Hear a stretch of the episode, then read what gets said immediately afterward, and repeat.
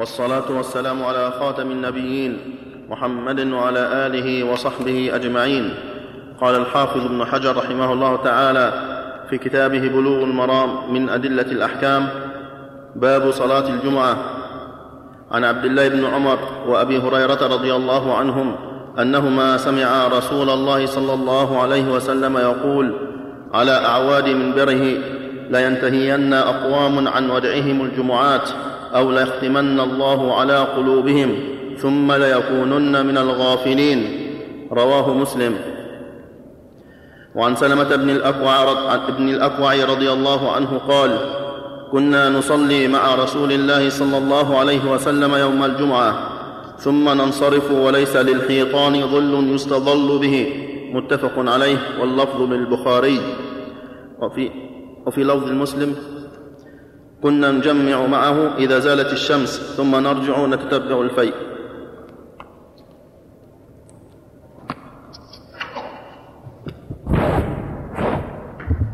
بسم الله الرحمن الرحيم قال ابن حجر رحمه الله في كتابه بلوغ المرام باب صلاة الجمعة لما ذكر رحمه الله من الأحاديث ما ذكر في صلاة الجماعة التي تجب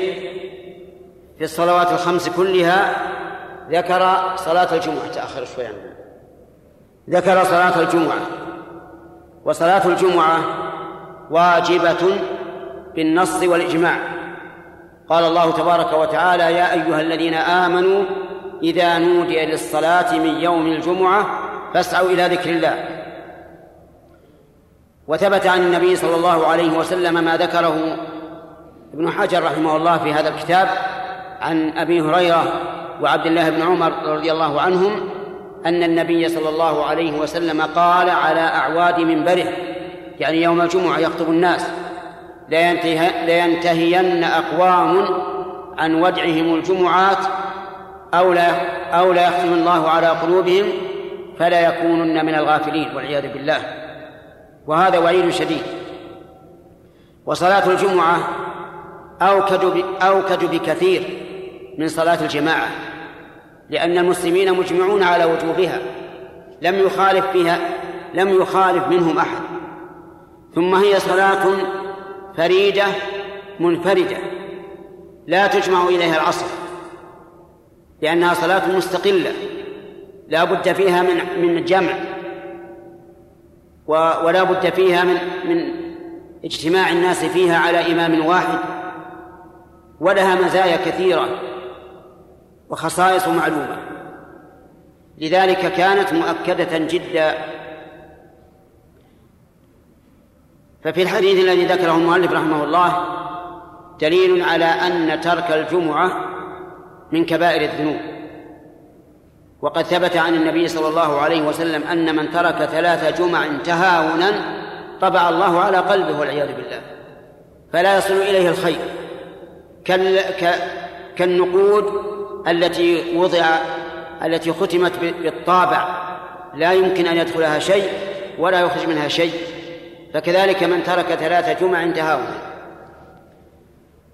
ثم إن الجمعة تختص بالمدن والقرى فلا تقام في في البوادي ولا تقام في الأسفار لأنها لا بد فيها من اجتماع كبير وهذا لا يكون في البوادي والأسفار لذلك لو أن إنسانا مسافر ثم أدرت أدركته الجمعة وهو في السفر فأقام الجمعة وصلى هو وأصحابه الذين معه في السيارة فإنهم آثمون وصلاتهم باطلة آثمون لأنهم تعدوا حدود الله فإن النبي صلى الله عليه وسلم كان يسافر وتدركه الجمعة في السفر وأدركته الجمعة في أكبر مجمع للمسلمين وذلك في حجة الوداع يوم عرفة فإن يوم عرفة في حجة الرسول عليه الصلاة والسلام كان يوم جمعة ومع ذلك ما أقام ما أقام بالناس الجمعة لأنه مسافر فهؤلاء الجهال الذين يصفون بأن جهلهم مركب جهل والجهل المركب شر من الجهل البسيط لأن الجهل البسيط معناه عدم العلم والذي لا يعلم يمكن يتعلم ويعلم لكن هذا الجاهل الذي يرى أنه عالم وهو جاهل فإنه جهل فإن جهله مركب ولهذا يذكر أن رجلا يسمى الحكيم يدعي العلم فحث الناس على الصدقة وقال تصدقوا ببناتكم على فتيانكم أعطوهم إياهم هدية يتزوجونها وهذا يعني على كلامه أفضل من الدراهم كل واحد يعطى زوجه بنت بدون مهر على أنها صدقة فيقول في هذا الشاعر ومن رام العلوم بغير شيخ يضل عن الصراط المستقيم وتلتبس العلوم عليه حتى يكون أضل من توم الحكيم تصدق بالبنات على رجال يريد بذاك جنات النعيم هذا توم هذا جهله المركب وكان له حمار يركبه فقيل على لسان الحمار قال حمار الحكيم توما لو أنصف الدهر كنت أركب لأنني جاهل بسيط وصاحبي جاهل مركب آه، على كل حال هذا يقال على الإنسان الحمار وقوله لو أنصف الدهر كنت أركب هذا منكر لأن الذي يدبر الأمور هو الله لكن الشعراء يتبعهم الغاوون المهم الحمار هذا يقول أنا آه، آه، أنا جاهل بسيط وجهل وصاحب جهل مركب ولو كانت الأمور تجري على ما على حسب العلم لكنت أنا أركب الرجل لأنني خير منه فهؤلاء الجهال الذين يمشون بغير علم ويدعون أنهم علماء وأنهم متمسكون بالسنة هؤلاء هم الخطر على الناس ولهذا قال الله تعالى قل إنما حرم ربي الفواحش ما ظهر منها وما بطن والإثم والبغي بغير الحق وأن تشركوا بالله ما لم ينزل به سلطانا وأن تقولوا على الله ما لا تعلمون قال ابن القيم رحمه الله القول على الله بغير علم أعظم من الشرك أعظم من الشرك لأن القائل على الله بلا, بلا علم يضل يضل الناس ويمشيهم على غير شريعة الله فهؤلاء الجهال المساكين الذي قالوا صلاة الجمعة واجبة سواء كان الإنسان في حضر أو في سفر وسمعنا عنهم أنهم يصلون الجمعة وهم مسافرون هؤلاء ضالون مضلون عليهم أن يتوبوا إلى الله عز وجل وأن يرجعوا عن هذا لأنهم أخطأوا خطأ عظيما هل هم أعلم بشريعة الله من رسول الله؟ لا هل هم أشد حرصا على تنفيذ شريعة الله من رسول الله؟ لا الرسول عليه الصلاة والسلام يسافر وتمضي عليه الأيام والليالي والأسابيع في سفره ما أقام الجمعة في سفر من الأسفار أبدا إذا ماذا يصنع الذي يسأل الذي تدركه الجمعة وهو مسافر نقول يصلي الظهر ويصليها قصرا ركعتين وإذا شاء جمع إليها العصر نعم لو أن المسافر أدركته الجمعة وهو في بلد تقام فيه الجمعة وهو باق فيها إلى آخر النهار وجبت عليه الجمعة لأنه داخل في عموم قوله تعالى يا أيها الذين آمنوا إذا نودي للصلاة من يوم الجمعة فاسعوا إلى ذكر الله والمسافرون الذين الذين في البلد من المؤمنين بلا شك فهم داخلون في عموم الآية يا أيها الذين آمنوا إذا نودي للصلاة من يوم الجمعة فاسعوا إلى ذكر الله فالمهم أن الجمعة لها خصائص تنفرد بها عن عن غيرها من الصلوات ولهذا كانت فرضا على كل انسان من من أه من اهلها باجماع المسلمين ويجب ان تكون في مكان واحد في البلد كله لا يجوز ان تتعدد الجمعه في بلد واحد الا للضروره الضروره لها احكام والا فالواجب ان تكون في بلد واحد واسمعوا ذكر العلماء أن الجمعة لم تتعدد في بلد واحد إلا في القرن الثالث الهجري يعني مضى زمن الرسول وزمن الخلفاء الراشدين وزمن التابعين والمسلمون كلهم يصلون في مكان واحد الجمعة ولم تتعدد إلا في فيما فوق المئتين من الهجرة مما يدل على أن المسلمين يحترمون الجمعة أما ما ما يفعله الناس الآن في وقتنا فإنه شيء يؤسف له تجد البلد الواحد الصغير فيه جمعتان جمعتان وتجد أن المساجد لا تمتلئ بسم الله الرحمن الرحيم الحمد لله رب العالمين والصلاة والسلام على خاتم النبيين محمد وعلى آله وصحبه أجمعين قال الحافظ رحمه الله تعالى في كتابه بلوغ المرام من أدلة الأحكام في باب صلاة الجمعة فيما نقله عن سلمة بن الأكوع رضي الله عنه قال: كنا نصلي مع رسول الله صلى الله عليه وسلم يوم الجمعة ثم ننصرف وليس للحيطان ظل يستظل به متفق عليه واللفظ للبخاري وفي لفظ لمسلم كنا نجمع معه إذا زالت الشمس ثم نرجع نتتبع الفيء وعن سهل بن سعد رضي الله تعالى عنه انه قال ما كنا نقيل ولا نتغدى الا بعد الجمعه متفق عليه واللفظ لمسلم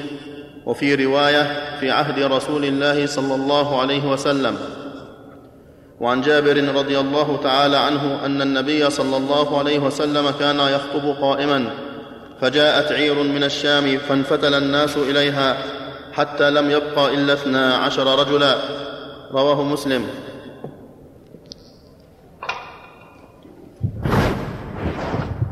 بسم الله الرحمن الرحيم هذه الاحاديث ذكرها الحافظ ابن حجر في كتابه بلوغ المرام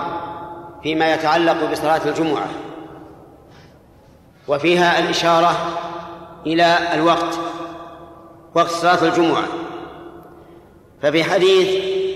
سهل بن سعد رضي الله عنه قال ما كنا نقيل ولا نتغدى في عهد النبي صلى الله عليه وسلم يوم الجمعة إلا بعد الجمعة وهذا يدل على أن النبي صلى الله عليه وعلى آله وسلم كان يبادر بصلاة الجمعة ولا يؤخرها وكذلك الحديث الذي سبقه فيه أيضا أنه يبادر بها لأنهم يرجعون من الصلاة وليس للحيطان ظل يستظل به والحيطان في عهد النبي صلى الله عليه وسلم قصيرة ليست كالحيطان التي في عهدنا تجد العمرات طويلة لها ظل لكن في عهد النبي صلى الله عليه وسلم كانت قصيرة والظل قصير فكانوا يتتبعون الفيء وهذا يدل على أن هذا في في عز في عز الحرب وهو من الفروق بين الظهر والجمعة الظهر إذا اشتد الحر فالأفضل أن تؤخر إلى قرب صلاة العصر حتى يكون تكون الأفياء ويبرد الجو وأما الجمعة فإنها تفعل من حين الزوال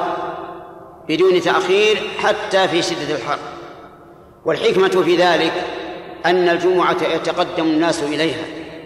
يأتون من الساعة الأولى والثانية والثالثة والرابعة والخامسة فلو أخرت لشق ذلك على الناس فكان التقديم أرفق بهم وأحسن ولذلك كان عليه الصلاة والسلام لا يؤخر في صلاة الجمعة في شدة الحر أما في الظهر فقال إذا اشتد الحر فأبردوا بالصلاة فإن شدة الحر من فيح جهنم وفي هذا دليل على أن ما يفعله الناس اليوم من عدم الإبراد بصلاة الظهر أنه موافق للسنة فيما يظهر وذلك لأنه إذا كان صلاة الجمعة في عهد النبي عليه الصلاة والسلام تفعل في الوقت خوفا من المشقة على الناس بانتظار الصلاة فالناس اليوم لو أنهم أبردوا لشق عليهم لأنهم لو أبردوا لكانت الصلاة حوالي الساعة ثلاث ثلاث إلا ربع مثلا أو ثنتين ونصف وهذا وقت انصراف الناس من أعمالهم وتجد الناس في تعب بعد العمل فيشق عليهم أن يؤخروا الصلاة فلذلك كان الناس منذ زمن ليس ليس بالبعيد كثيرا كانوا لا يؤخرون الصلاة في في في شدة الحر وأما حديث جابر رضي الله عنه فهو أن النبي صلى الله عليه وسلم كان يخطب يوم الجمعة فقدمت عير من الشام فانفتل الناس إليها ولم يبق مع النبي صلى الله عليه وسلم إلا اثنا عشر رجلا وكان سبب ذلك أن الناس أصابهم قلة في في التجارة والطعام وكان من عادتهم أن العير إذا أقبلت ضربوا الدفوف بين يديها حتى يسمع الناس بها ففي أثناء الخطبة سمع الناس الدفوف دفوف التجارة قد قدمت فخرجوا من المسجد وذهبوا إليها حتى لم يبق معه إلا اثنا عشر رجلا وأنزل الله في هذه وأنزل الله تعالى في هذا في هذه الفعلة أنزل عتاب المسلمين فقال تعالى وإذا رأوا تجارة أو لهوا انفضوا إليها وتركوك قائما قل ما عند الله خير من اللهو ومن التجارة والله خير الرازقين عاتبهم الله لأنهم خرجوا من الصلاة من أجل التجارة وما عند الله خير من اللهو ومن التجارة استدل العلماء رحمهم الله في هذا بهذا الحديث على أنه تقام صلاة الجمعة باثني عشر رجلا وأنه لا يشترط فيها أن يكون أربعون رجلا والقول الراجح أنها تنعقد أيضا بأقل من ذلك تنعقد بثلاثة فلو فرض أن قرية صغيرة ليس فيها إلا ثلاثة من المواطنين فإن الجمعة تلزمه ولا وليس هناك دليل على عدد معين حتى الثلاثة أيضا فيها خلاف بعض الناس يقول إذا كان اثنان في قرية مستوطنين مستوطنين فإنها تجب عليهم الجمعة كسائر الجماعات لكن صحيح أنه لا بد من ثلاثة لأن النبي صلى الله عليه وسلم قال ما من ثلاثة في قرية لا تقام فيهم الجمعة إلا استحوذ عليهم الشيطان ولأن الجمعة تحتاج إلى إمام ومنادي ومنادى لقوله إذا نودي للصلاة من يوم الجمعة والمنادي ما ينادي إلا إذا حضر الإمام فهذان اثنان فإذا قلنا إنها تناقض باثنين لم يبقى للخطاب لم يبقى للخطاب شيء يوجه إليه فيكون أقل ما يكون في صلاة الجمعة ثلاثة والله الموفق قال الحافظ رحمه الله تعالى في كتابه بلوغ المرام من أدلة الأحكام في كتاب صلاة الجمعة عن ابن فيما نقله عن ابن عمر رضي الله عنهما أنه قال قال رسول الله صلى الله عليه وسلم من أدرك ركعة من صلاة الجمعة وغيرها فليضف إليها أخرى وقد تمت صلاته رواه النسائي وابن ماجه والدر قطني واللفظ له وإسناده صحيح لكن قوى أبو حاتم إرساله وعن جابر وعن جابر بن سمرة رضي الله تعالى عنه أن النبي صلى الله عليه وسلم كان يخطب قائما يجلس ثم يقوم فيخطب قائما فمن نبأك أنه كان يخطب جالسا فقد كذب أخرجه بسم الله الرحمن الرحيم هذه أحاديث في باب صلاة الجمعة ساقها الحافظ ابن حجر في بلوغ المرام منها حديث ابن عمر أن النبي صلى الله عليه وسلم قال من أدرك ركعة من صلاة الجمعة أو غيرها فليضف إليها أخرى وقد تمت صلاته يعني الإنسان إذا أدرك من صلاة الجمعة ركعة أتمها جمعة يعني أضاف إليها ركعة وتمت جمعته وأما إذا أدرك دون ركعة فإنه يصلي أربعا مثال الأول رجل جاء والإمام في الركعة الثانية يوم الجمعة فدخل مع الإمام فإذا سلم الإمام أتى بواحدة وتمت جمعته ومثال الثاني رجل أتى وقد رفع الإمام رأسه من الركوع في الركعة الثانية فهنا لم يدرك شيئا من صلاة الجمعة فعليه أن يصلي الظهر أربعة وأما قوله في الحديث أو غيرها فهي كلمة شاذة لا, لا, لا معول عليه ولا تستقيم لأن الإنسان لو أدرك ركعة من الظهر لزمه أن يصلي أربعا آه ثلاثا بعدها ولو أدرك ركعة من المغرب لزمه أن يضيف إلى اثنتين فهذه الكلمة شاذة لا عبرة بها نعم الفجر إذا أدرك منها ركعة أضاف إليها أخرى وتم صلاة الفجر وأما الحديثان بعد ذلك فهما في الخطبة خطبة النبي صلى الله عليه وسلم يوم الجمعة كان يخطب قائما فإذا أتم الخطبة الأولى جلس ثم خطب الثانية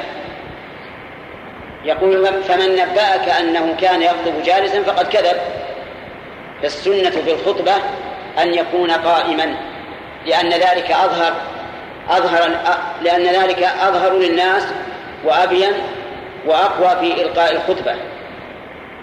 ومن المعلوم أن الناس يفرقون بين أن يسمعوا الصوت ويروا المتكلم وبين أن يسمعوا الصوت بلا رؤية المتكلم وفي عصرنا هذا نقول المراتب ثلاث المرتبة الأولى أن يسمع المتكلم وينظر إليه وهذه أعلاه لأنه يجتمع في حق السامع إدراك المخاط المتكلم بالعين والأذن والثانية المرتبة الثانية أن يسمع صوته ولا يراه وهذه أضعف تأثير المتكلم أو الخطيب في هذه الحال أضعف مما لو كان يشاهده الثالثة أن يسمع صوته و ولا يراه ولكنه يسمعه منقولا كالذي يسمعه مسجلا ولذلك تجد الذين يسجلون خطبة الجمعة وهم يستمعون إلى الخطيب في المسجد ثم يستمعونها من الشريط بعد ذلك يقولون سبحان الله هل هذه الخطبة التي سمعنا لأنهم تأثروا تأثرا بالغا وهم يستمعون إليها لكن الشريط لا يتأثر به الإنسان فهذه ثلاث مراتب أعلاها المشاهدة والسماع ولهذا كان كلما دنا الإنسان من الإمام يوم الجمعة فإنه أفضل لكن بعد أن يكمل الصف الأول فالأول وأما حديث جابر رضي الله عنه فهو في خطبة النبي صلى الله عليه وسلم وكيف يؤديها عليه الصلاة والسلام فكان يحمد الله ويثنى عليه ثم يقول أما بعد فإن خير الحديث كتاب الله وخير الهدي هدي محمد وشر الأمور محدثاتها وكل محدثة بدعة وكل بدعة ضلالة وكل ضلالة في النار نعوذ بالله وكان أيضا إذا خطب احمرت عيناه واشتد غضبه وعلى صوته حتى كأنه منذر جيش يقول صبحكم ومساكم منذر الجيش أن يدخل الإنسان البلد, البلد فزعا خائفا يقول يا أيها الناس إن الجيش قد دهمكم الجيش عندكم إما في الصباح أو المساء وها مثل هذه الحال سيكون فيها الإنسان فزعا فالنبي عليه الصلاة والسلام في أحد الخطبة يكون متأثرا هو كما يقولون الناس الآن متحمسا شديدا لأن هذا أبلغ في التأثير على السامع بخلاف الإنسان الذي يقرأ الخطبة وهو يرسلها إرسالا فإن هذا وإن كان يؤثر لكن تأثيره أضعف من تأثير الذي يؤديها بشدة وانفعال وغضب ثم إن لكل مقام مقالة أحيانا يكون موضوع الخطبة موضوعا يستدعي مثل هذه الحال يعني موضوعا وعظيا وأحيانا يكون موضوع الخطبة بيان أحكام فقهية أو أحكام عقدية أو ما أشبه ذلك فلكل, ما فلكل موضوع ما يناسبه وياتي ان شاء الله شرح حديث جابر رضي الله عنه والله موفق من أدلة الأحكام في باب صلاة الجمعة فيما نقله عن جابر بن عبد الله رضي الله عنهما أنه قال كان رسول الله صلى الله عليه وسلم إذا خطب أحمرت عيناه على صوته واشتد غضبه حتى كأنه منذر جيش يقول صبحكم ومساكم ويقول أما بعد فان خير الحديث كتاب الله وخير الهدي هدي محمد وشر الامور محدثاتها وكل بدعه ضلاله رواه مسلم وفي روايه له كانت خطبه النبي صلى الله عليه وسلم يوم الجمعه يحمد الله ويثني عليه ثم يقول على اثر ذلك وقد علا صوت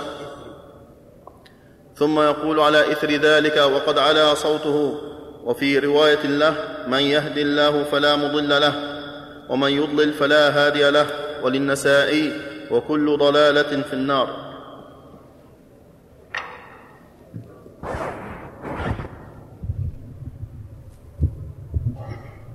بسم الله الرحمن الرحيم هذا حديث حديث جابر رضي الله عنه سبق الكلام على اوله وهو ان النبي صلى الله عليه وعلى اله وسلم اذا خطب تغير واشتد غضبه واحمرت عيناه وعلى صوته وفي هذا الحديث أنه كان يقول بعد أن يحمد الله ويثني عليه أما بعد فإن خير الحديث كتاب الله يعني القرآن الكريم فإنه خير الحديث لما يشتمل عليه من الأخبار الصادقة والقصص النافعة الحسنة والأحكام العادلة والثواب الجزيل لمن قرأ وسعادة الدنيا والآخرة لمن تمسك به قال الله تبارك وتعالى فمن اتبع هداي فلا يضل ولا يشقى هذا القرآن الكريم فيه خبر ما ما قبلنا ونبأ ما بعدنا وحكم ما بيننا ولهذا كان السلف الصالح رضي الله عنهم كانوا يتلونه حفظا ومعنى وعملا فكانوا لا يتجاوزون عشر آيات حتى يتعلموها وما فيها من العلم والعمل فهو خير الحديث وفيه أيضا من فوائد هذا الحديث أن القرآن الكريم يسمى حديثا لأنه لأنه كلام الله والكلام حديث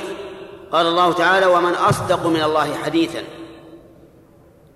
وخير وأضافه الله إلى نفسه لأنه سبحانه وتعالى هو الذي تكلم به تكلم به حق وألقاه على جبريل الأمين ثم أن جبريل ألقاه على قلب النبي صلى الله عليه وعلى آله وسلم وخير الهدي هدي محمد صلى الله عليه وسلم والهدي هو الطريق والسنة فلا خير فلا هدي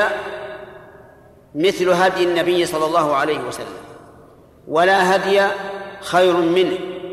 وبهذا نعرف ضلال ضلال أولئك القوم الذين سلكوا في عباد الله غير هدي النبي صلى الله عليه وسلم فجعلوا لهم قوانين مخالفة لهدي النبي صلى الله عليه وسلم يحكمون بها في في عباد الله عز وجل يظنون انها خير من هدي الرسول عليه الصلاه والسلام ولا شك انهم بذلك ضالون وان خير الهدي هدي محمد صلى الله عليه وسلم وفي هذه الجمله ايضا رد على اهل البدع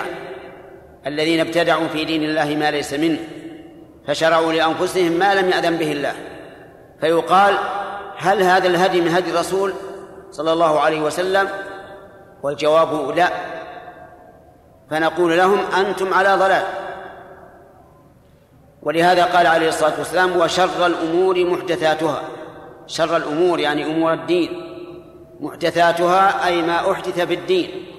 وإن استحسنه محدثه فإنه شر يؤدي إلى الضلالة والهلاك وتعلق القلب بغير الله عز وجل والإشراك في رسالة النبي صلى الله عليه وعلى آله وسلم وكل بدعة ضلالة كل بدعة فهي ضلالة وليس في البدع خير وفي هذه الجملة رد على من توهم من بعض أهل العلم وزعم أن البدعة فيها ما هو خير وفيها ما, وفيها ما هو شر وقد أخطأ من قسم البدعة إلى بدعة حسنة وبدعة سيئة قال شيخ الإسلام ومن ظن أن البدعة حسنة فإنه لا يخلو من أمرين إما أن يكون واهما في ظنه أنها حسنة وإما أن يكون واهما في ظنه أنها بدعة يعني فهي, فهي إما أنها ليست ببدعة فتكون حسنة لما تشتمل عليه من الحسن وأما إن كانت بدعة فلا يمكن أن تجتمع بدعة مع حسن أبدا وأفصح من نطق بالضاد وأعلمهم بالله وشرعه وأنصحهم لعباده يقول كل بدعة ضلالة كل بدعة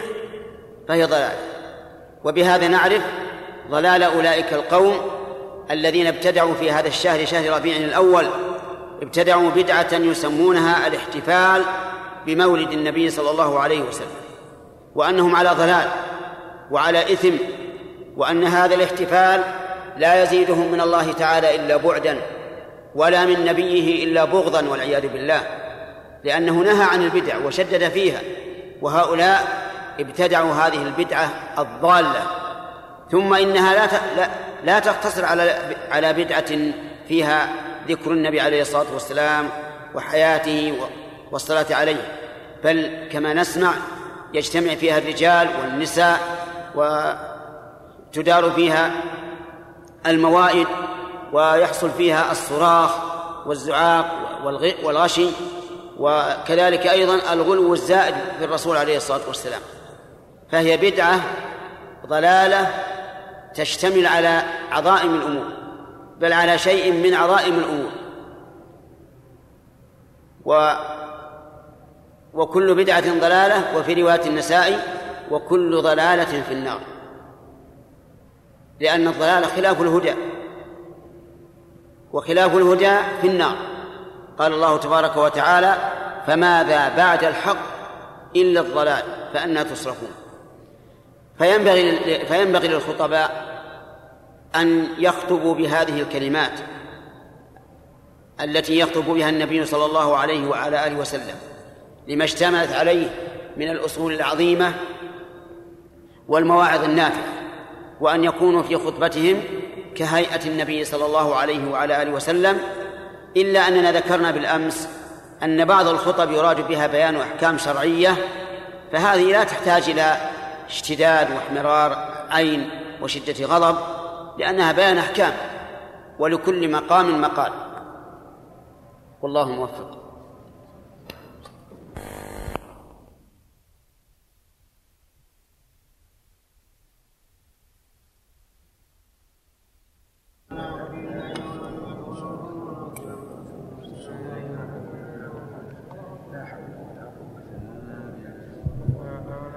اله الا الله وحده لا شريك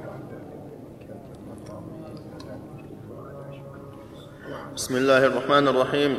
الحمد لله رب العالمين والصلاه والسلام على خاتم النبيين محمد وعلى اله وصحبه اجمعين قال الحافظ رحمه الله تعالى في كتابه بلوغ المرام من أدلة الأحكام في باب صلاة الجمعة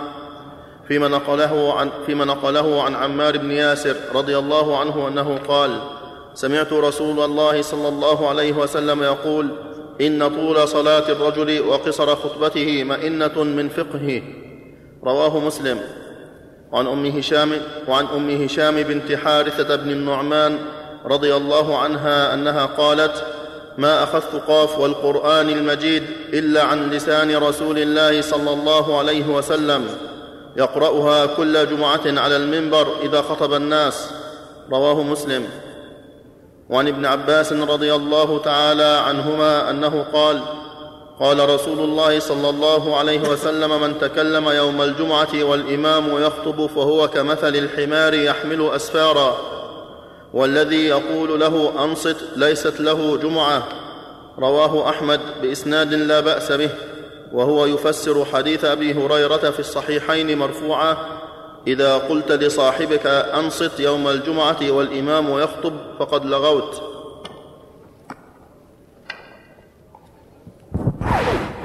بسم الله الرحمن الرحيم هذه احاديث في باب صلاه الجمعه ذكرها صاحب بلوغ المرام فيما يتعلق بالخطبه وغيرها فمنها حديث عمار بن ياسر رضي الله عنه أن النبي صلى الله عليه وعلى آله وسلم قال إن طول صلاة الرجل وقصر خطبته مئنة من فقهه فبين النبي عليه الصلاة والسلام في هذا الحديث أن طول صلاة الرجل يعني يوم الجمعة وقصر خطبته يعني يوم الجمعة مئنة من فقهه أي دليل وعلامة على فقهه وذلك أن المقصود من الخطبة هو الموعظة أو بيان الأحكام وكلما كانت أقصر كان الناس لها أوعى وأحفظ وإذا كانت طويلة تأخر تأخر في الصف وإذا كانت طويلة فإنها تمل السامعين من وجه ويضيع آخرها أولها ولا يستفيد الناس منها فائدة طولا لذلك كان الأفضل أن يقصر الخطبة بشرط أن لا يكون تقصيرا يخل بالمقصود أما الصلاة فيطولها لأن الصلاة هي صلة بين العبد وبين ربه والمصلي يناجي الله عز وجل إذا قال الحمد لله رب العالمين قال الله له حمدني عبدي وإذا قال الرحمن الرحيم قال أثنى علي عبدي وإذا قال مالك يوم الدين قال مجدني عبدي وإذا قال إياك نعبد وإياك نستعين قال هذا بيني وبين عبدي نصفين ولعبدي ما سأل وإذا قال اهدنا الصراط المستقيم صراط الذين أنعمت عليهم غير المغضوب عليهم ولا الضالين قال الله هذا لعبدي ولعبدي ما سأل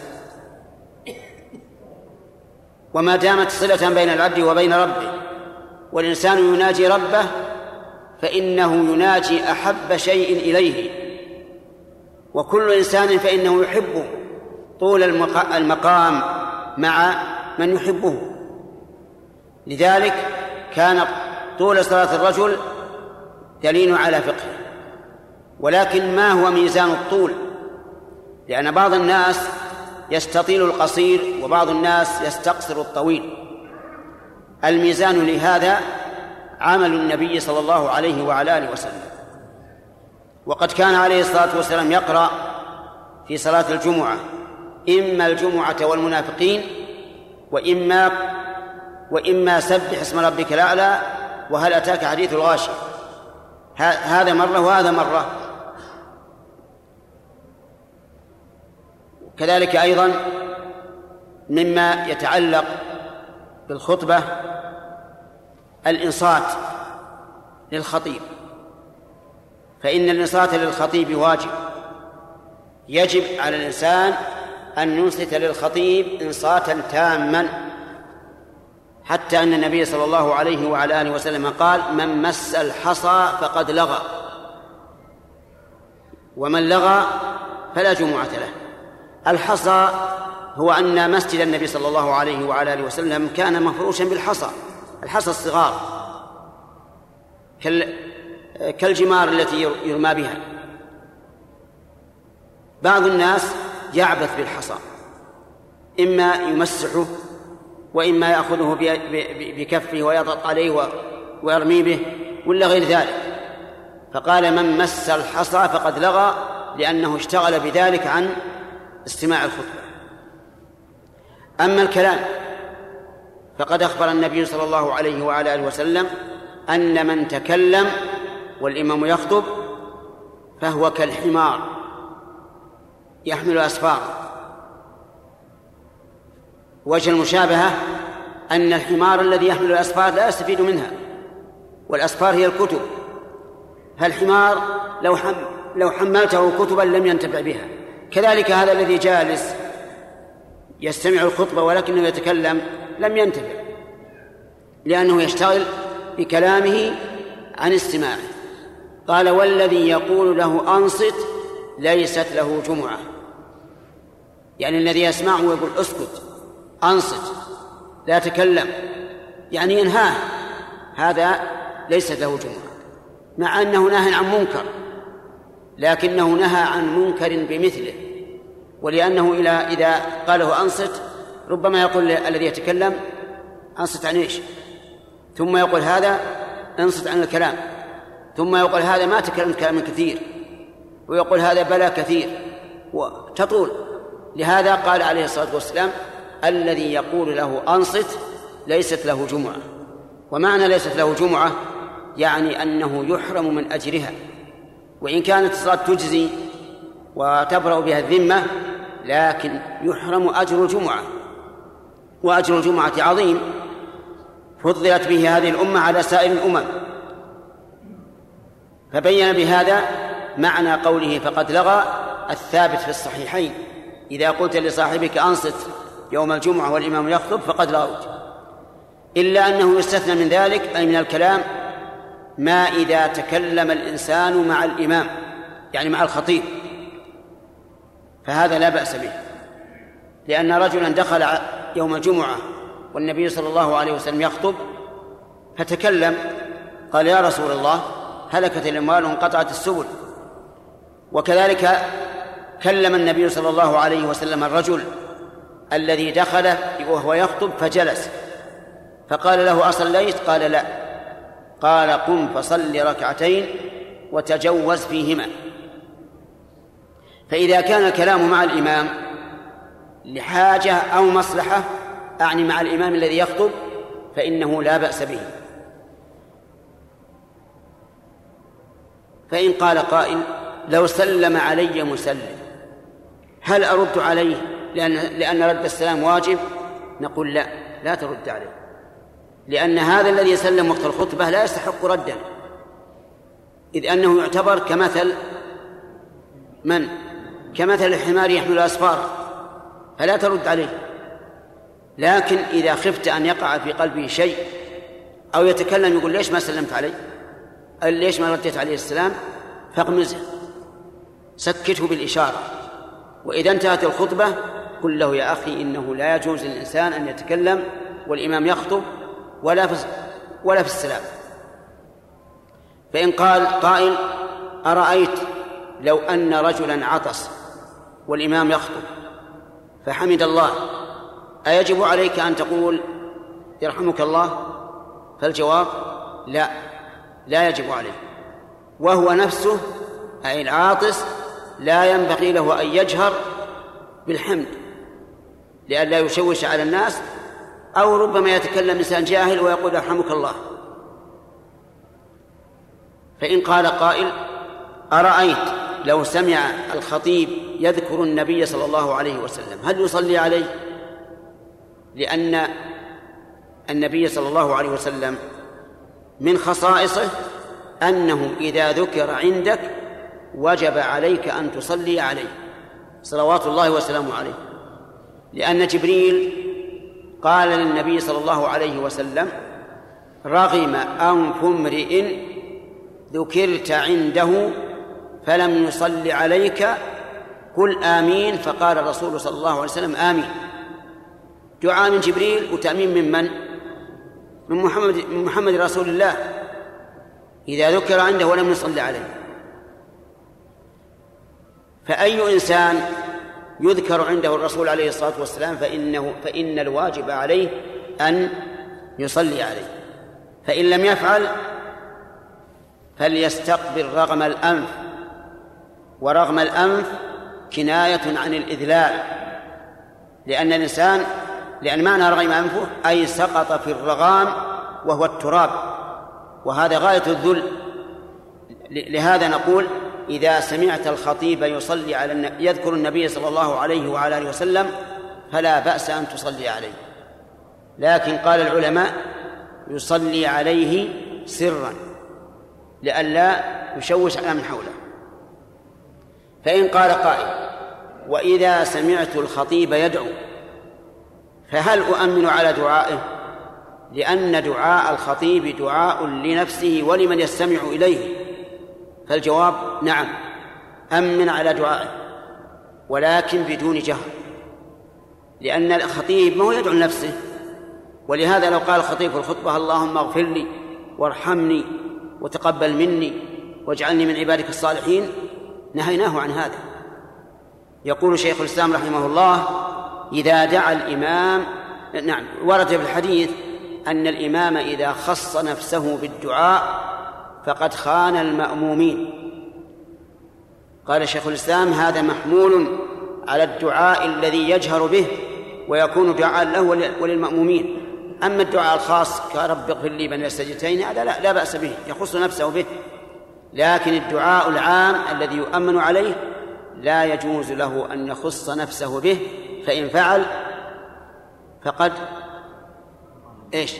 فقد خان المأمومين الخطيب إذا دعا سيدعو للعموم يقول ربنا اغفر لنا ولإخواننا الذين سبقونا بالإيمان بالإيمان وما أشبه ذلك فهل نؤمن على دعائه؟ الجواب نعم لأن دعاءه دعاء لنا والله الموفق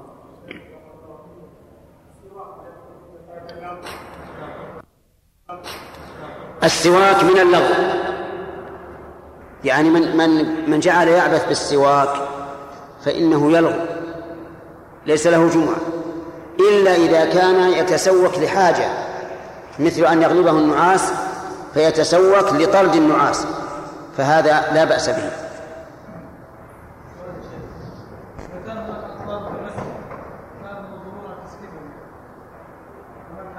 الحل لا تقول اسكت ولو كان عاليا قم لهم قم لهم وفرقهم بالعمل بدون القول إذا غلط في آية رد عليه كما لو غلط وهو يصلي رد عليه بسم الله الرحمن الرحيم الحمد لله رب العالمين والصلاة والسلام على خاتم نبينا محمد وعلى آله وصحبه أجمعين قال الحافظ رحمه الله تعالى في كتابه بلوغ المرام من أدلة الأحكام في باب صلاة الجمعة فيما نقله عن أم هشام بنت حارثة بن النعمان رضي الله عنها أنها قالت ما أخذت قاف والقرآن المجيد إلا عن لسان رسول الله صلى الله عليه وسلم يقرأها كل جمعة على المنبر إذا خطب الناس رواه مسلم وعن جابر رضي الله عنه أنه قال دخل رجل يوم الجمعه والنبي صلى الله عليه وسلم يخطب فقال صليت قال لا قال قم فصل ركعتين متفق عليه قال الحافظ ابن حجر في كتابه بلوغ المرام فيما نقله عن ام هشام بنت حارثة حارثة بن حارثة بن نمار رضي الله عنه أنها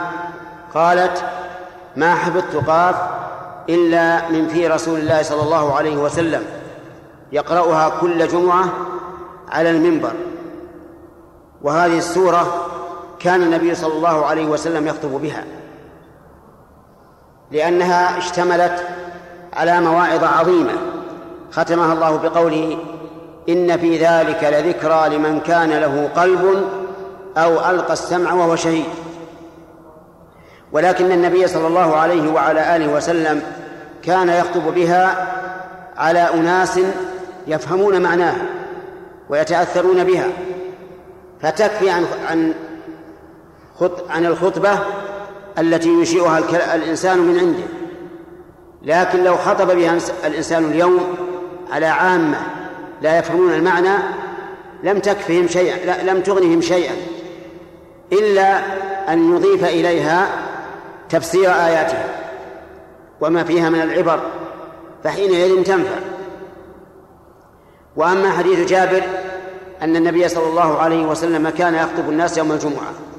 فدخل رجل فجلس فقال صليت قال لا قال قم فصل ركعتين وتجوز فيهما يعني خففهما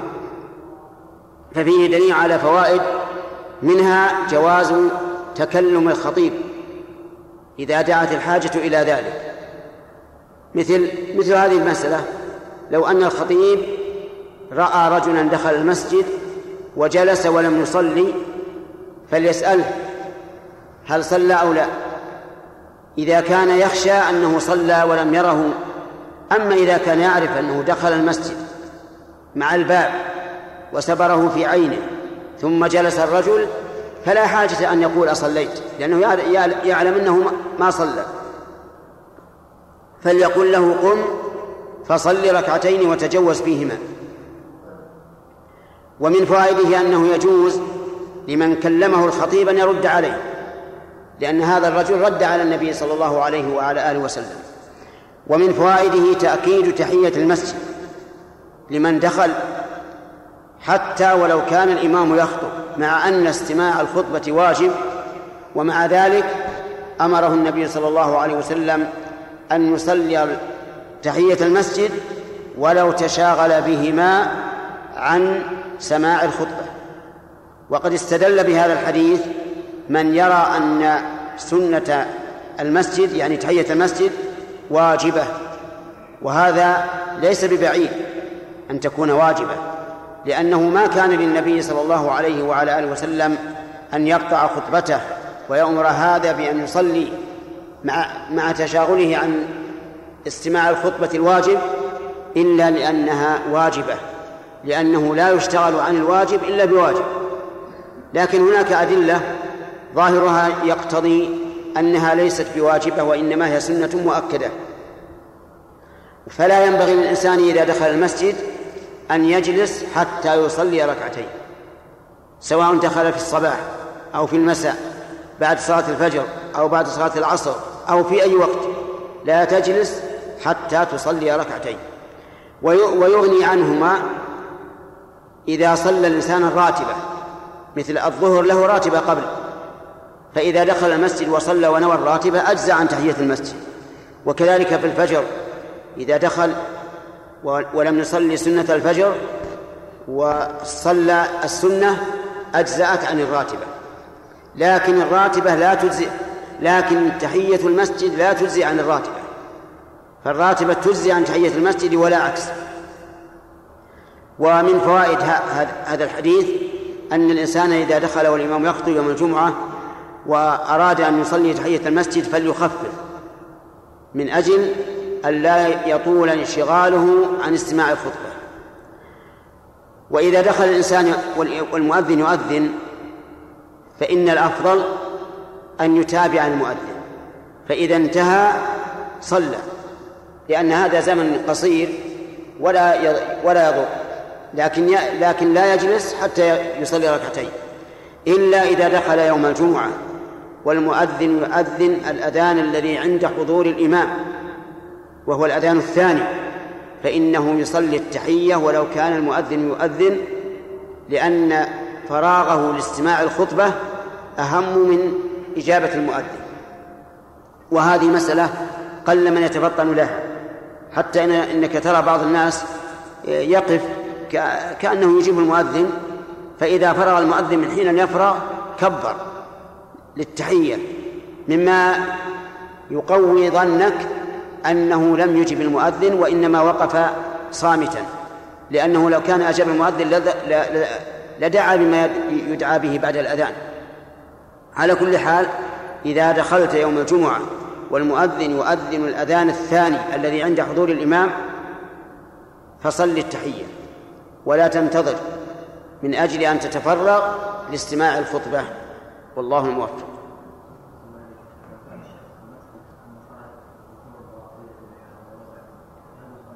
لا إذا خرج إنسان من المسجد يتوضأ مثلا أو العذر بنية أن يعود عن قرب فلا يعيد فلا يعيد التحية لكن لو خرج من المسجد بنية المغادرة ثم لما خرج لاقاه صاحب له أو هو نفسه أراد أن يرجع إلى المسجد فإنه يصلي التحية ولو قرب الزمن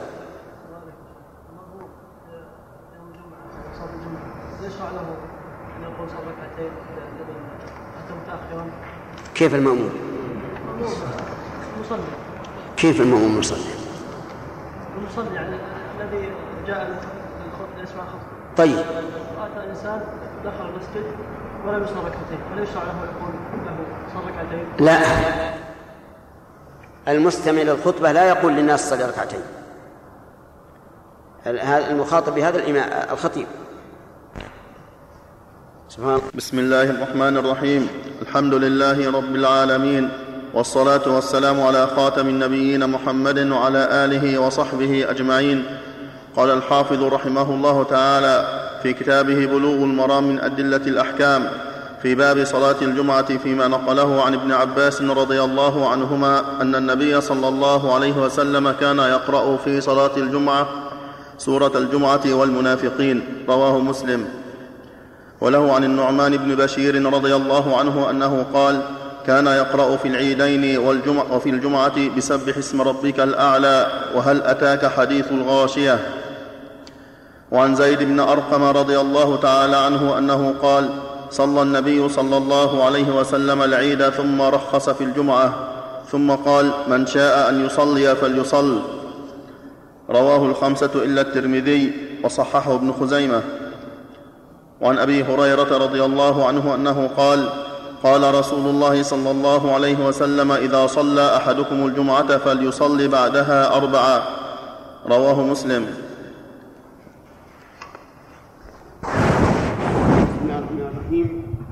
هذه الاحاديث ذكرها الحافظ بن حجر رحمه الله في كتابه بلوغ المرام فيما يقرا به الانسان يوم الجمعه يوم الجمعة يقرأ في صبيحتها أي في صلاة الفجر سورة السجدة ألف لام ميم تنزيل وفي الركعة الثانية هل أتى على الإنسان ويديم ذلك يعني معناه يكون أكثر أحيانه أن يقرأ بهما كما كان النبي صلى الله عليه وعلى آله وسلم يفعل ولا يفعل كما يفعله جهال الأئمة بحيث يقرأ ألف لام ميم تنزيل السجدة في الركعتين جميعا أو هل أتى في الركعتين جميعا فإن هذا مشاقة للسنة بل نقول إما أن تقرأ كما قرأ النبي صلى الله عليه وعلى آله وسلم وإما أن تقرأ بصور أخرى الأمر واسع أما أن تشطر السنة و تقسم ما لم يقسمه الرسول عليه الصلاة والسلام فهذا من باب المشاقة لسنة الرسول صلى الله عليه وعلى آله وسلم وأما في صلاة الجمعة فيقرأ أحيانا بسورة الجمعة يسبح لله ما في السماوات وما في الأرض الملك القدوس وفي الركعة الثانية المنافقون إذا جاءك المنافقون قالوا نشهد إنك لرسول الله والمناسبة في هاتين السورتين في هذا المجمع العظيم المناسبة ظاهرة لأن سورة الجمعة فيها الأمر بصلاة الجمعة يا أيها الذين آمنوا إذا نودي للصلاة من يوم الجمعة فاسعوا إلى ذكر الله أما سورة المنافقين ففيها بيان حال المنافقين والتحذير منهم وأن يطهر الإنسان قلبه من النفاق لأن لأن الإنسان محتاج إلى تطهير القلب دائما فكما أن فكما أن ثوب الإنسان إذا توسخ حرص على أن يغسله ويزيل عنه الوسخ فكذلك القلب بل أولى ولهذا يجب أن نعتني بقلوبنا أكثر مما نعتني بأبداننا لأن القلب هو الذي عليه المدار فإنه يوم القيامة يسأل الإنسان عما في قلبه قال الله تعالى يوم تبلى إنه على رجعه لقادر يوم تبلى السرائر وقال تعالى أفلا يعلم إذا بعثر ما في القبور وحصل ما في الصدور فعلى الإنسان أن يطهر قلبه من النفاق وسوء الأخلاق أو يقرأ في في صلاة الجمعة يقرأ سبح اسم ربك الأعلى وسورة الغاشية كذلك ذكر النعمان بن بشير رضي الله عنه وعن أبيه أنه أي النبي صلى الله عليه وسلم كان يقرأ بهما أي بسبح والغاشية في صلاة العيد وكذلك يقرأ في صلاة العيد قاف واقتربت الساعة فينبغي للإمام أن يحرص على قراءة ما كان النبي صلى الله عليه وسلم يقرأه ويديمه وأما ما كان يقرأه نادرا فلا يظهر أن أن اتباعه من السنة لكن من الشيء الجائز يعني مثلا قرأ النبي صلى الله عليه وسلم في المغرب بسورة الزلزلة أو في صلاة الفجر في السفر أو ما أشبه ذلك فهذه لا يظهر لي أن ذلك من من السنة لأن هذا أمر وقع اتفاقا لكن ما لازم عليه وداوم عليه وحافظ عليه فإنه ظاهر أنه من من السنة فالذي ينبغي للإنسان هو أن يتبع آثار النبي صلى الله عليه وعلى آله وسلم ظاهرا وباطنا وأما حديث عبد الله بن عباس في من فيما إذا كان يوم الجمعة يوم العيد فإن الذي يحضر صلاة العيد إن شاء حضر صلاة الجمعة وإن شاء صلى ظهرا أما من لم يحضر صلاة العيد فيجب أن يحضر صلاة الجمعة لأن الإمام سوف يجمع فمثلا إذا صادف يوم العيد إذا صادف يوم العيد يوم الجمعة فسيصلي الناس صلاة العيد في أول النهار ثم يقول لهم الإمام من حضر صلاتنا هذه فإنا مجمعون فمن شاء فليحضر الجمعة ومن لم يحضر فليصلي الظهر حتى يكون على بصيرة من أمرهم اللهم موفق نقل المؤلف رحمه الله تعالى في سياق الاحاديث في باب صلاه الجمعه عن زيد بن ارقم رضي الله تعالى عنه قال صلى النبي صلى الله عليه وسلم العيد ثم رخص في الجمعه ثم قال من شاء ان يصلي فليصل رواه الخمسه الا الترمذي وصححه ابن خزيمه وعن ابي هريره رضي الله عنه قال قال رسول الله صلى الله عليه وسلم اذا صلى احدكم الجمعه فليصلي, فلي فليصلي بعدها اربعا رواه مسلم من هذه الاحاديث ساقها الحافظ ابن حجر في بلوغ المرام في بيان ما إذا اجتمع العيد والجمعة في يوم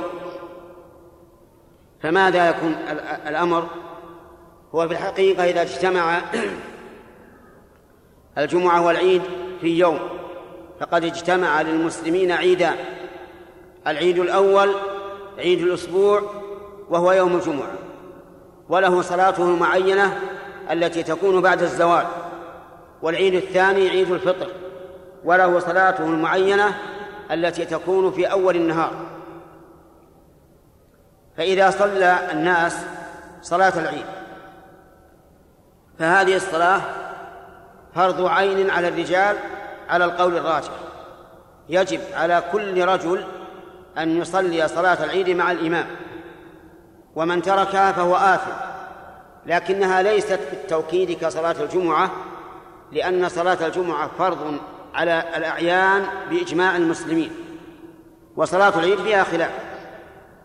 لكن الراجح ما اختاره شيخ الإسلام ابن تيمية وجماعة من العلماء أنها أي صلاة العيد فرض عين على الرجال فإذا صلوها مع الإمام فهم بالخيار في صلاة الجمعة إن شاءوا حضروا مع الإمام وصلوا الجمعة فيكونون قد صلوا صلاتي العيد العيدين صلاة عيد الفطر وصلاة عيد الجمعة وإن شاءوا لم يحضروا إلى الجمعة لكن تجب عليهم صلاة الظهر لأن الظهر وقت لا بد فيه من صلاة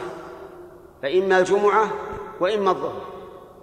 وأما من لم يحضر مع الإمام صلاة العيد فإن الجمعة واجبة عليه لأنه لا بد أن يصلي صلاة عيد في هذا اليوم فإذا فإذا لم يصلي صلاة العيد مع الأولى مع الإمام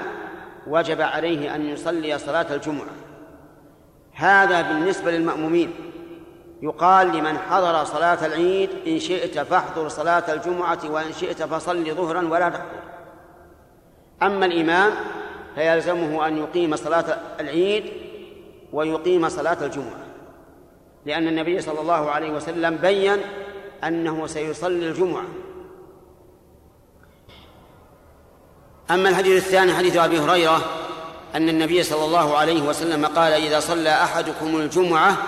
فليصلي بعدها أربعا يعني أربعا بسلامين يصلي ركعتين ويسلم ثم ركعتين ويسلم وهذا الأمر ليس للوجوب وإنما هو للاستحباب لأنه لا يجب على المسلمين في اليوم والليلة إلا خمس صلوات فقط وقد ثبت من حديث عبد الله بن عمر رضي الله عنهما أن النبي صلى الله عليه وعلى آله وسلم كان يصلي ركعتين بعد الجمعة في بيته فهنا سنتان سنة قولية وهي أن يصلي بعد الجمعة أربعا وسنة فعلية وهي أن يصلي بعدها ركعتين فاختلف العلماء رحمهم الله في ذلك فمنهم من قال الركعتان كافيتان اقتداء بالسنة الفعلية ومنهم من قال الأفضل أن يصلي ست ركعات أربعا بأمر الرسول عليه الصلاة والسلام وركعتين بفعل الرسول عليه الصلاة والسلام فيجمع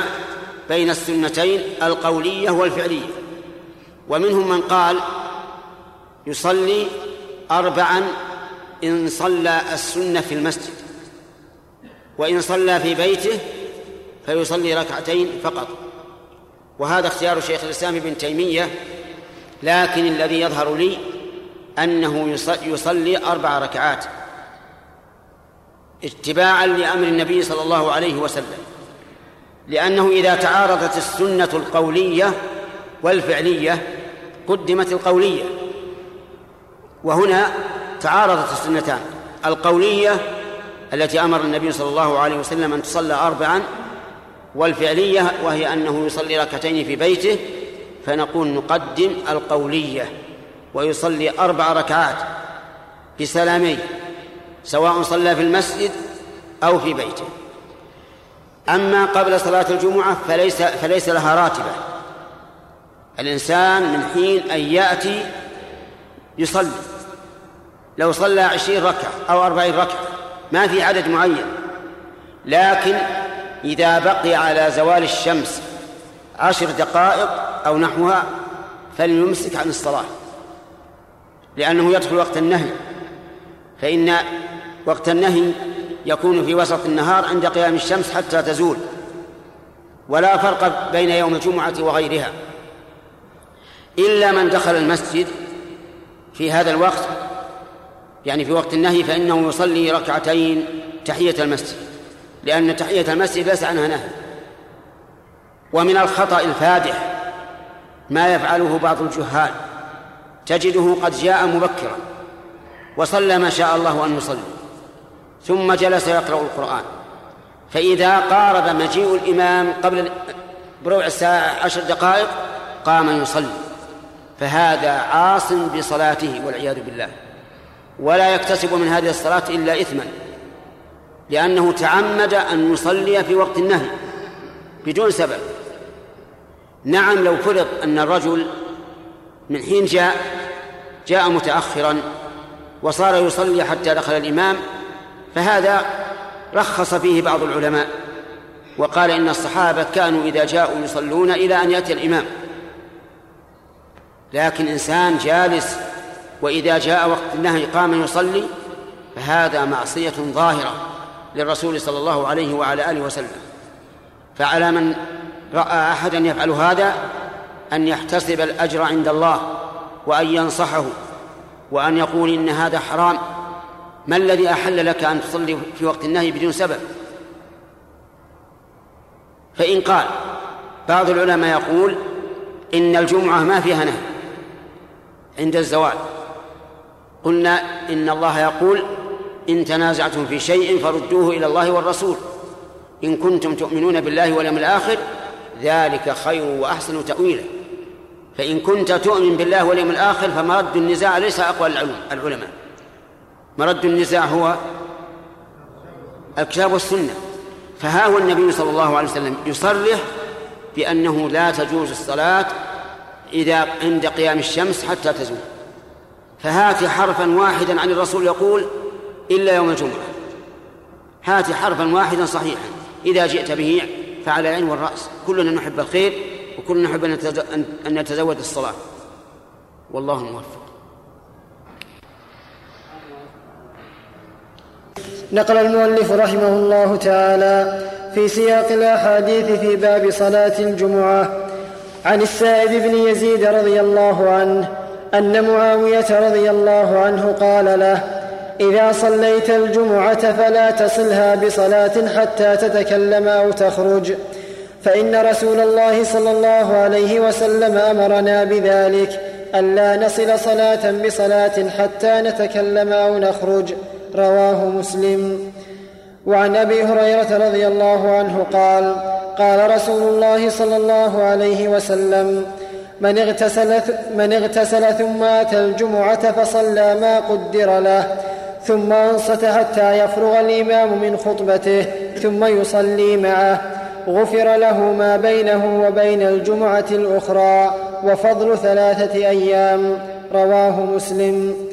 وعنه رضي الله عنه ان رسول الله صلى الله عليه وسلم ذكر يوم الجمعه فقال فيه ساعه لا يوافقها عبد مسلم وهو قائم يصلي يسال الله عز وجل شيئا الا اعطاه اياه واشار بيده يقللها متفق عليه وفي روايه لمسلم وهي ساعه خفيفه وعن ابي برده وعن ابي برده عن ابيه رضي الله عنهما قال سمعت رسول الله صلى الله عليه وسلم يقول هي ما بين ان يجلس الامام الى ان تقضى الصلاه رواه مسلم ورجح الدار قطني انه من قول ابي برده وفي حديث عبد الله بن سلام عند ابن ماجه وعن جابر وعن جابر عند ابي داود والنسائي أنها ما بين صلاة العصر وغروب الشمس وقد اختلف, وقد اختلف فيها على أكثر, على أكثر من على أكثر من أربعين قولا أمليتها في شرح البخاري وعن جابر رضي الله عنه قال مضت السنة أن في كل أربعين فصاعدا جمعة رواه الدار قطني بإسناد ضعيف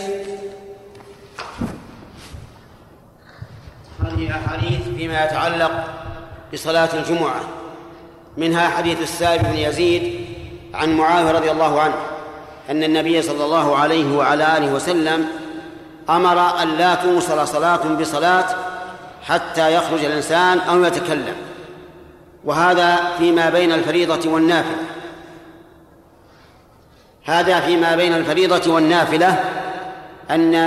أنك لا تصل النافلة بالفريضة بل إذا سلمت من الفريضة فتكلم بما شاء الله أو اخرج من المسجد وصلها في بيتك وذلك من أجل التمييز بين الفريضة والنافلة ولهذا قال العلماء رحمهم الله يسن الفصل بين الفرض وسنته بكلام أو قيام من موضعه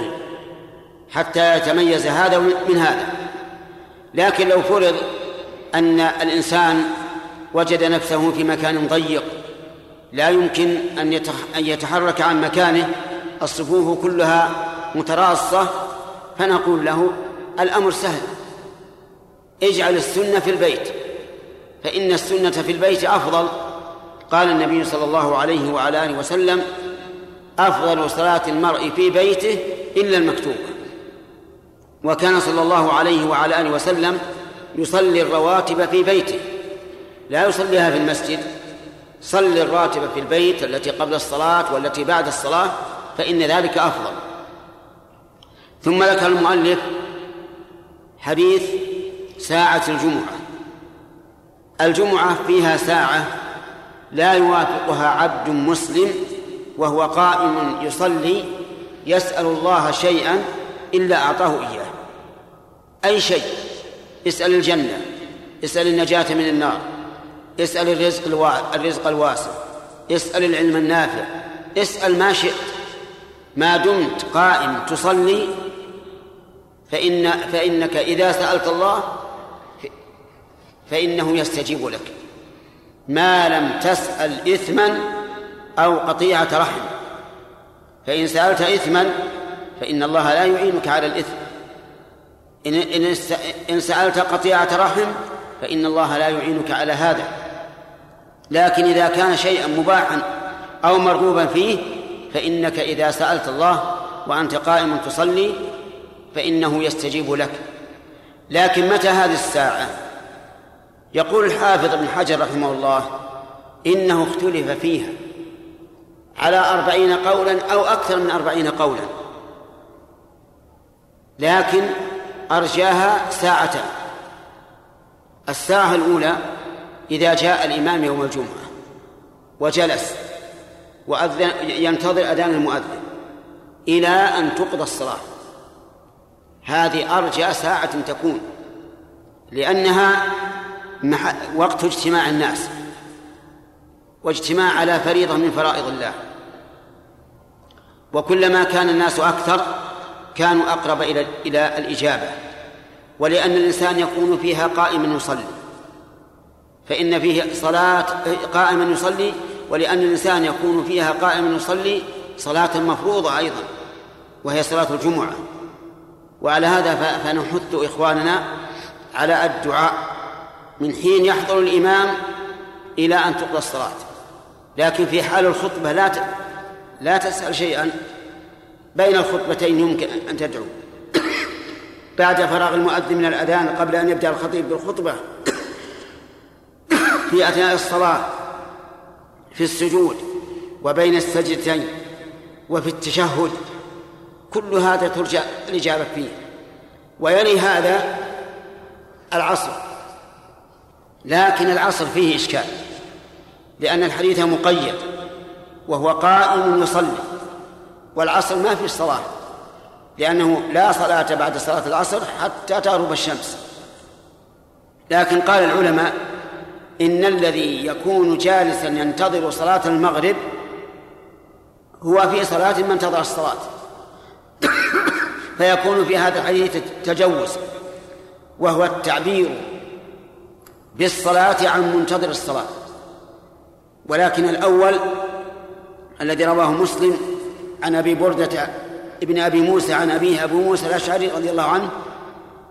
أقرب إلى الصواب أن ساعة الإجابة ما بين أن يجلس الإمام إلى أن تقضى الصلاة فاغتنم هذا الوقت بالدعاء وأحسن الظن بالله وثق بوعده تبارك وتعالى فإن الله لا يخلف الميعاد والله موفق نقل المؤلف رحمه الله تعالى في سياق الاحاديث في باب صلاه الجمعه عن جابر رضي الله عنه قال مضت السنه ان في كل اربعين فصاعدا جمعه رواه الدار قطني باسناد ضعيف وعن سمره بن جندب ان النبي صلى الله عليه وسلم كان يستغفر للمؤمنين والمؤمنات في كل جمعه رواه البزار باسناد لين وعن جابر بن سمره ان النبي صلى الله عليه وسلم كان في الخطبه يقرا ايات من القران يذكر الناس رواه ابو داود واصله في مسلم وعن طارق بن شهاب ان رسول الله صلى الله عليه وسلم قال الجمعه حق واجب على كل مسلم في جماعه الا اربعه مملوك وامراه وصبي ومريض رواه أبو داود وقال لم يسمع طارق من النبي صلى الله عليه وسلم وأخرجه الحاكم من رواية طارق المذكور عن أبي موسى وعن ابن عمر رضي الله عنهما قال قال رسول الله صلى الله عليه وسلم ليس على مسافر جمعه رواه الطبراني باسناد ضعيف وعن عبد الله بن مسعود رضي الله عنه قال كان رسول الله صلى الله عليه وسلم اذا استوى على المنبر استقبلناه بوجوهنا رواه, رواه الترمذي باسناد ضعيف وله شاهد من حديث البراء عند ابن خزيمه وعن الحكم بن حزن رضي الله عنه قال شهدنا الجمعه مع النبي صلى الله عليه وسلم فقام متوكئا على عصا او قوس رواه ابو داود الله الرحمن الرحيم هذه أحاديث تتعلق بالجمعة بشروطها وغير ذلك فمنها حديث جابر قال مضت السنة أن في أربعين فصاعدا جمعة وهذا الحديث في صحته نظر والصواب أن الجمعة تنعقد بثلاثة إذا كانوا مستوطنين خطيب وإمام ومؤذن وحاضر لقوله تعالى يا أيها الذين آمنوا إذا نودي للصلاة من يوم الجمعة فاسعوا إلى ذكر الله وذروا البيع فإذا قدرنا أن قرية صغيرة ارتحل عنها أهلها ولم يبق فيها إلا ثلاثة فإنهم يقيمون الجمعة وذهب بعض أهل العلم إلى أنه لا بد من اثني عشر رجلا لأن النبي صلى الله عليه وسلم كان يخطب فأقبلت عير من الشام وكان الناس في حاجة إلى الطعام فلما سمعوا بها وكانت العادة أن العير إذا أقبلت إلى المدينة ضربوا الدفوف ليخبروا أهل المدينة أنهم قدموا فلما سمعوا ذلك خرجوا من عند النبي عليه الصلاة والسلام لم يبقى معه إلا اثنا عشر رجلا كما قال الله تعالى وإذا رأوا تجارة أو لهوا انفضوا إليها وتركوك قائما قل ما عند الله خير من اللهو ومن التجارة والله خير الرازقين فبقي اثنا عشر رجلا فأقام بهم الجمعة فدل ذلك على أنها تنعقد باثني عشر رجلا وهذا قول بعض العلماء القول الثالث أنها لا تنعقد إلا بأربعين لكن القول الأول هو الصواب أنه أنها تنعقد بثلاثة فإذا قال قائل كيف يكون ثلاثة قلنا نعم ممكن تكون قرية صغيرة ارتحل عنها أهلها وبقي فيها ثلاثة فيقيمون الجمعة وفي هذه الأحاديث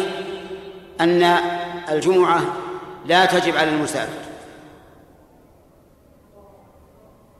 وهذا معلوم مشهور من سنة النبي صلى الله عليه وسلم فإنه كان إذا سافر لا يصلي الجمعة تصادفه الجمعة وهو في سفره فلا يصلي لكن لو كان المسافر مقيما في بلد ينتظر آخر النهار وأقيمت الجمعة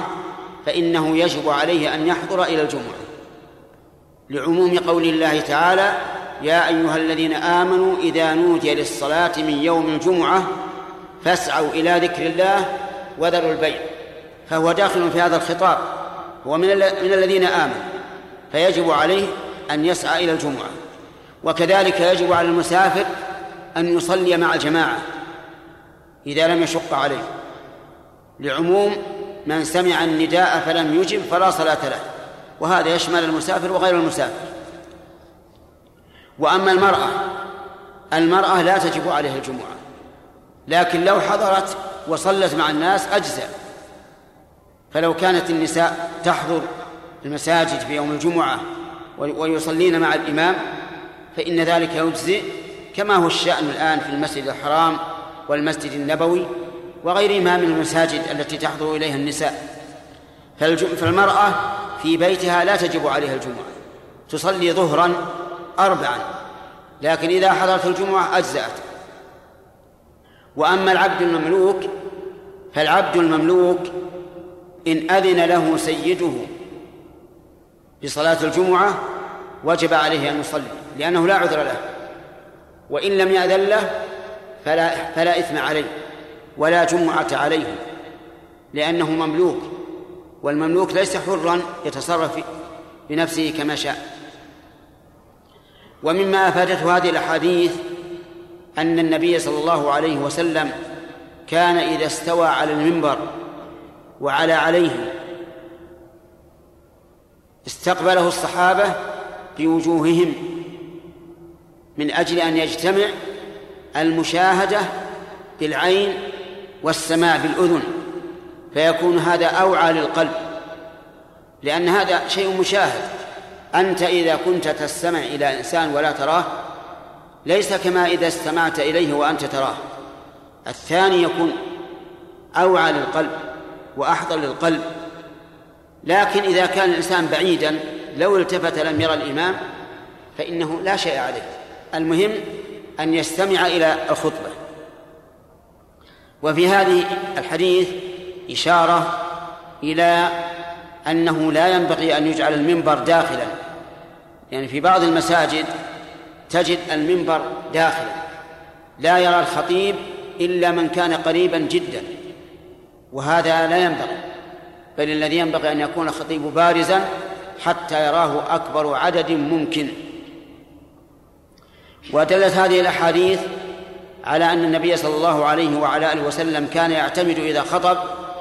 على قوس أو على عصا أو قوس لكن هذا قال فيه ابن القيم رحمه الله قبل أن يصنع له المنبر لما ولما صنع له المنبر ترك ذلك وعلى هذا فنقول إذا كان الخطيب محتاجا إلى العصا يعتمد عليه أو كان أنشط له في الخطبة لأن بعض الناس إذا صار معه عصا يعتمد عليه صار أنشط له في الخطبة فليستعمله وإن لم يكن محتاجا إليه فليس بسنة والله موفق قال رحمه الله تعالى باب صلاة العيدين عن عائشة رضي الله عنها قالت قال رسول الله صلى الله عليه وسلم الفطر يوم يفطر الناس والأضحى يوم يضحي الناس رواه الترمذي وعن ابي عمير بن انس بن مالك رضي الله عنهما عن عمومة له من عن عمومة له من الصحابة أن ركبا جاءوا فشهدوا أنهم رأوا الهلال أنهم رأوا الهلال بالأمس فأمرهم النبي صلى الله عليه وسلم أن يفطروا وإذا أصبحوا أن يغدوا إلى مصلاهم رواه أحمد وأبو داود وهذا لفظه واسناده صحيح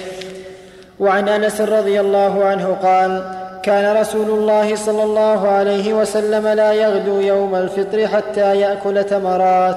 اخرجه البخاري وفي روايه معلقه ووصلها احمد وياكلهن افرادا وعن ابن بريده عن ابيه رضي الله عنهما قال كان رسول الله صلى الله عليه وسلم لا يخرج يوم الفطر حتى يطعم ولا يطعم يوم الاضحى حتى يصلي رواه احمد والترمذي وصححه ابن حبان بسم الله الرحمن الرحيم قال المؤلف رحمه الله تعالى في كتابه بلوغ المرام باب صلاه العيدين العيدين اثنين ليس لهما ثالث فعيد العام إما الفطر وإما الأضحى أما عيد الفطر فمناسبته أن المسلمين ينتهون من فرض من فرض الصيام الذي هو أحد أركان الإسلام وأما عيد الأضحى فإن المسلمين ينتهون من الوقوف بعرفة وأفعال الحج في يوم العيد فيكون عند تمام ركن من أركان الإسلام وليس في وليس في الإسلام عيد سوى هذين العيدين أما عيد الأسبوع يوم الجمعة فإنه يتكرر في الشهر أربع مرات أو خمس مرات وليس له شعائر العيد لأنه لا يصلى له صلاة عيد وإنما يصلى صلاة جمعة وليس في الإسلام عيد سوى ذلك لا عيد ميلاد ولا عيد انتصار في بدر ولا عيد فتح مكة ولا عيد تولي ملك ولا عيد تولي رئيس ولا شيء أبدا كل الأعياد باطلة إلا ثلاثة الأعياد عيد الفطر وعيد النحر وعيد الأسبوع وهو يوم الجمعة ولما قدم النبي صلى الله عليه وعلى آله وسلم المدينة وجد الناس يلعبون في يومين يجعلونهما عيدين فنهاهم النبي عليه الصلاه والسلام وقال ان الله ابدلكم بخير منهما عيد الاضحى وعيد الفطر وهذا يدل على ان النبي صلى الله عليه وسلم يكره كل ما يسمى عيدا في السنه الا هذين العيدين والعيدان لهما أحكام منها تحريم صومهما فيحرم على الإنسان أن يصوم يوم الفطر أو يوم الأضحى بأي حال من الأحوال حتى لو نذر الإنسان وقال لله علي نذر أن أصوم يوم الاثنين فصادف يوم الاثنين يوم عيد الفطر فإنه لا يجوز أن يوفي بنذره لقول النبي صلى الله عليه وعلى آله وسلم من نذر أن يعصي الله فلا يعصي ولكنه يكفر, يكفر كفارة يمين ومنها أي من أحكام العيدين أنهما تشرع لهما الصلاة في الصحراء خارج البلد ولا يصلى في الجوامع إلا إذا كان هناك عذر كبرد شديد لا يتحمله الناس أو سيول أو ما أشبه ذلك مما يعذر فيه الناس فيصلون في الجوامع وإلا فالسنة أن يكونوا في الصحراء إظهارا لهذه الشعيرة ولذلك كان المشروع في صلاة عيد الفطر والأضحى أن الإنسان يخرج إلى المصلى من طريق ويرجع من طريق آخر من أجل أن تظهر تظهر الشعائر في جميع طرق المدينة ومنها أن صلاة العيد فرض فرض عين لا يجوز لرجل أن يتخلف عنها إلا من عذر حتى إن النبي صلى الله عليه وعلى آله وسلم أمر النساء أن يخرجن العواتق وذوات الخدور